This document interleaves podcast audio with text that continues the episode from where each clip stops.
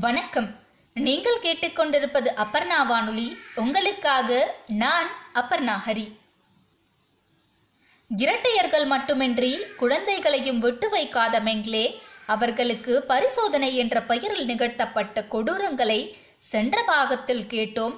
தற்போது அதன் தொடர்ச்சியாக மருதன் அவர்கள் எழுதிய ஹிட்லரின் வதை முகாம்கள் புத்தகத்தின் ஆறாம் பாகத்தின் இரண்டாம் பகுதி உங்களுக்காக. இரட்டையர்களைப் போலவே மெங்லேயை கண்கள் அதிகம் ஈர்த்திருக்கின்றன. விழி நிறங்களை ஆய்வு செய்கிறேன் என்று முகாமில் பல குழந்தைகளின் பார்வை திறனை பகுதியளவிலும் முழு அளவிலும் அவர் பறித்தெடுத்திருக்கிறார். மற்றவர்களை விட ஜிப்சி குழந்தைகளை அவருக்கு அதிகம் பிடித்திருந்தது. ஓடித்திருந்து மகிழ்ச்சியாக விளையாடிக் கொண்டிருக்கும் குழந்தைகளை மெங்லே ஏக்கத்துடன் பார்த்தால் அதன் பொருள் என்ன என்பது முகாமில் உள்ளவர்களுக்கு தெரியும். மெங்லேவுக்கு தெரிந்த மருத்துவ பேராசிரியர் ஒருவர் பிற்காலத்தில் ஆச்சரியப்பட்டிருக்கிறார். மெங்லே எங்கள் பல்கலைக்கழகத்திற்கு பலவிதமான சாம்பிள்களை அனுப்பி வைப்பார். குறிப்பாக கண்கள். விதவிதமான வண்ணங்களில் எத்தனை ஜோடி கண்களை எங்களுக்கு அனுப்பி வைத்தார் தெரியுமா? எப்படித்தான் அவருக்கு மட்டும் இவ்வளவு கிடைத்ததோ என்று ஆச்சரியத்துடன் கூறுகிறார் அந்த பேராசிரியர். பெண்கள் முகாம் சிறிது காலம் ஜோசப் மெங்லேவின் கட்டுப்பாட்டில் வந்தது. இவர் இரக்கமற்ற கடுமையான முடிவுகளை எடுப்பவராக அறியப்பட்டார். ஒருமுறை ஓர் இளம்பெண் அவரிடம் வந்து தன் அம்மாவை காஸ் சாம்பருக்கு அனுப்ப வேண்டாம் என்று கெஞ்சி விண்ணப்பித்துக் கொண்டார். அவரை அனுப்பி வைத்த மெங்லே மறுநாள் அம்மாவுடன் சேர்ந்து மகளையும் சாம்பருக்கு அனுப்பி வைத்தார். மற்றொரு முறை பதினைந்து வயது பெண் ஒருவர் முகாமில் கர்ப்பமானார்.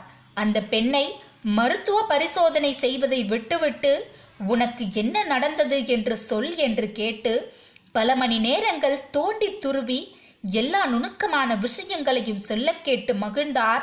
மெங்லே பிறகு அந்த பெண்ணும் காஸ்டாம்பருக்கு அனுப்பப்பட்டார். ஜோசப் மெங்லேவுக்கு முகாமில் இருப்பவர்கள் வைத்த செல்லப்பெயர் மரண தூதன் இந்த மரண தூதனுடன் ஒரு யூதர் இணைந்து பணியாற்றினார். அவர் பெயர் மிக்ரோஸ் நெஸ்லி. இவருக்கு மருத்துவ பின்புலம் இருந்தது தெரிய வந்ததால் ஆஷ்வெட்ஸ் முகாமில் இருந்த நாசி மருத்துவர்கள் அவரை தங்களுடன் இணைத்துக் கொண்டனர்.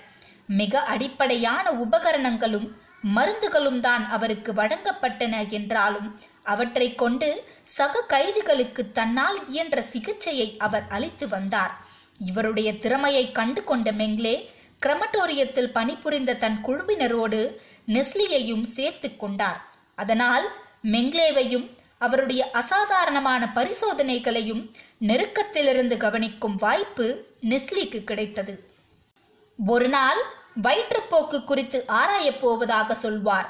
உடனடியாக நூற்றி ஐம்பது சடலங்களை தயார் செய்யும்படி உத்தரவு போகும். வந்து சேர்ந்த பிறகு அவற்றுக்கு விரைவில் பிரேத பரிசோதனை செய்து முடிக்கும்படி நெஸ்லியிடம் அவர் உத்தரவிடுவார்.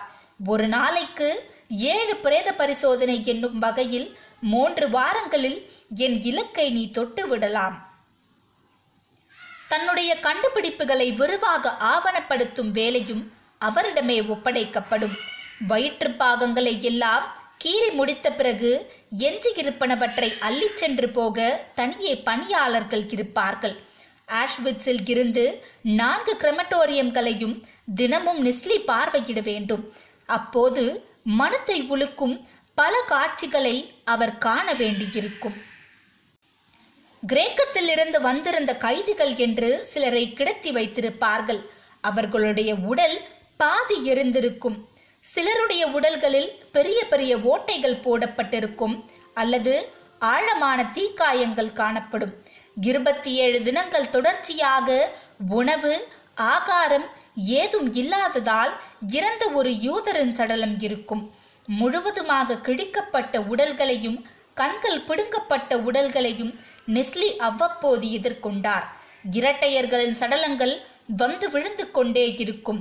மெங்லேவின் கொடூரமான பரிசோதனைகளுக்கு பலியானவர்கள் இவர்கள். எதை தெரிந்து கொள்ள இந்த அளவுக்கு ஒவ்வொருவரையும் இவர் குதறி வைத்திருக்கிறார் என்பது தெரியாது. நெஸ்லியின் வேலை பிரேத பரிசோதனை செய்து மெங்லே தெரிந்து கொள்ள விரும்பும் மருத்துவ தகவல்களை உடனுக்குடன் சமர்ப்பிப்பது மட்டுமே.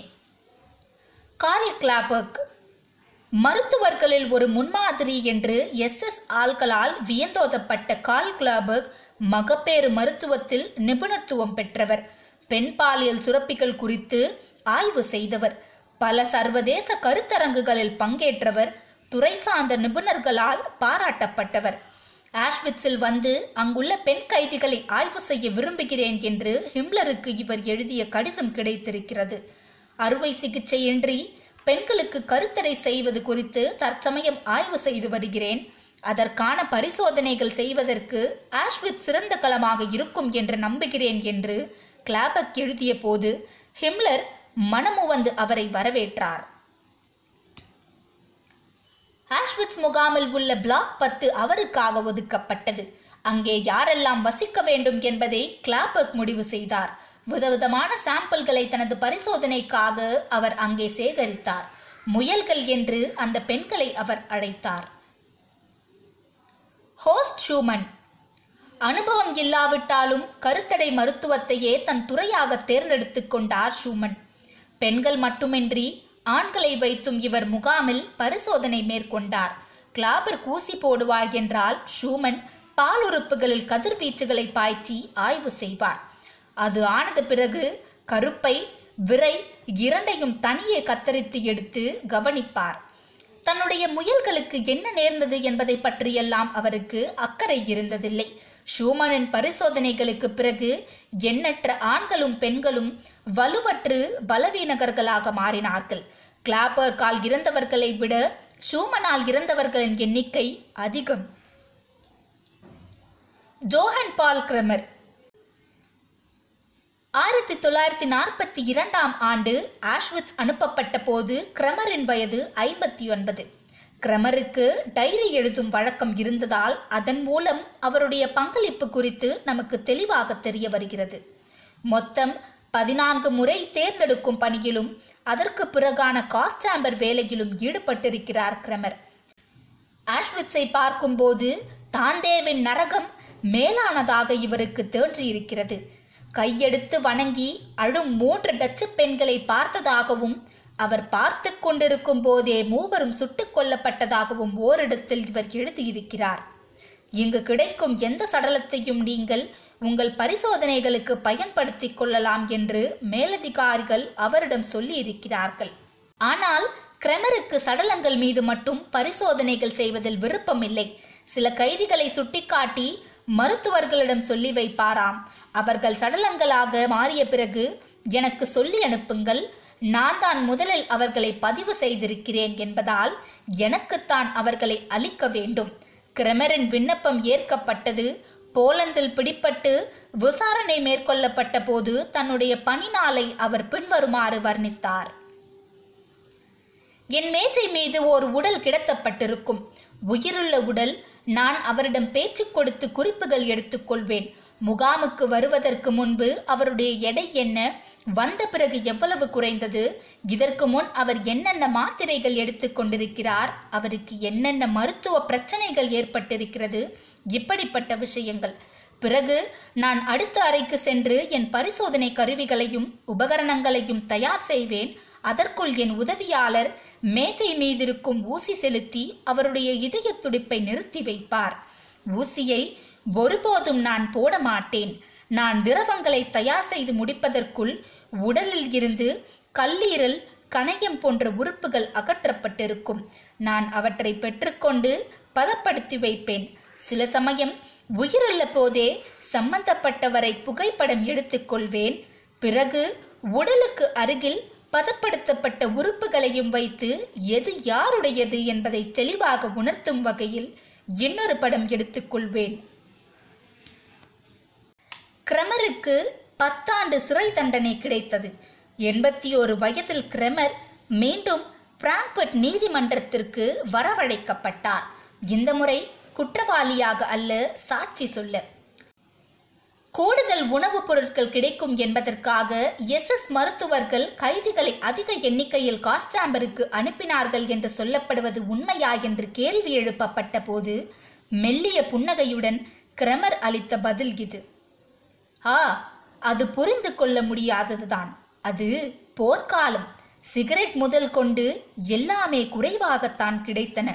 புகையிலைக்கு ஒருவர் அடிமையாகி விட்டார் என்று வைத்துக் கொள்ளுங்கள். அவர் வேறு என்னதான் செய்வார் என்பதே கிரெமர் கேட்க விரும்பிய ஆனால் கேட்காத கேள்வி. எஸ்எஸ் மருத்துவர்களை மூன்று வகைகளாக பிரிக்கலாம் என்கிறார் ஹெர்மன் லாங்பின். முகாமில் நடைபெற்ற அழிவு பணிகளில் தயக்கத்துடன் பங்கேற்றவர்கள் முதல் வகை. இரண்டாவது வகையினர் தம் உணர்வுகளை வெளிக்காட்டிக் கொள்ளாமல் உணர்ச்சிகளற்று பணியாற்றியவர்கள். கொடுக்கப்பட்ட வேலைகளை விட அதிகம் செய்து நல்ல பெயர் ஈட்டிக்கொள்ள விரும்பியவர்கள் மூன்றாவது வகையினர். நாசிகளின் இனவெளி சித்தாந்தத்தை செயல்பாட்டுக்கு கொண்டு வந்ததில் இவர்களுடைய பங்களிப்பு மறுக்க முடியாதது.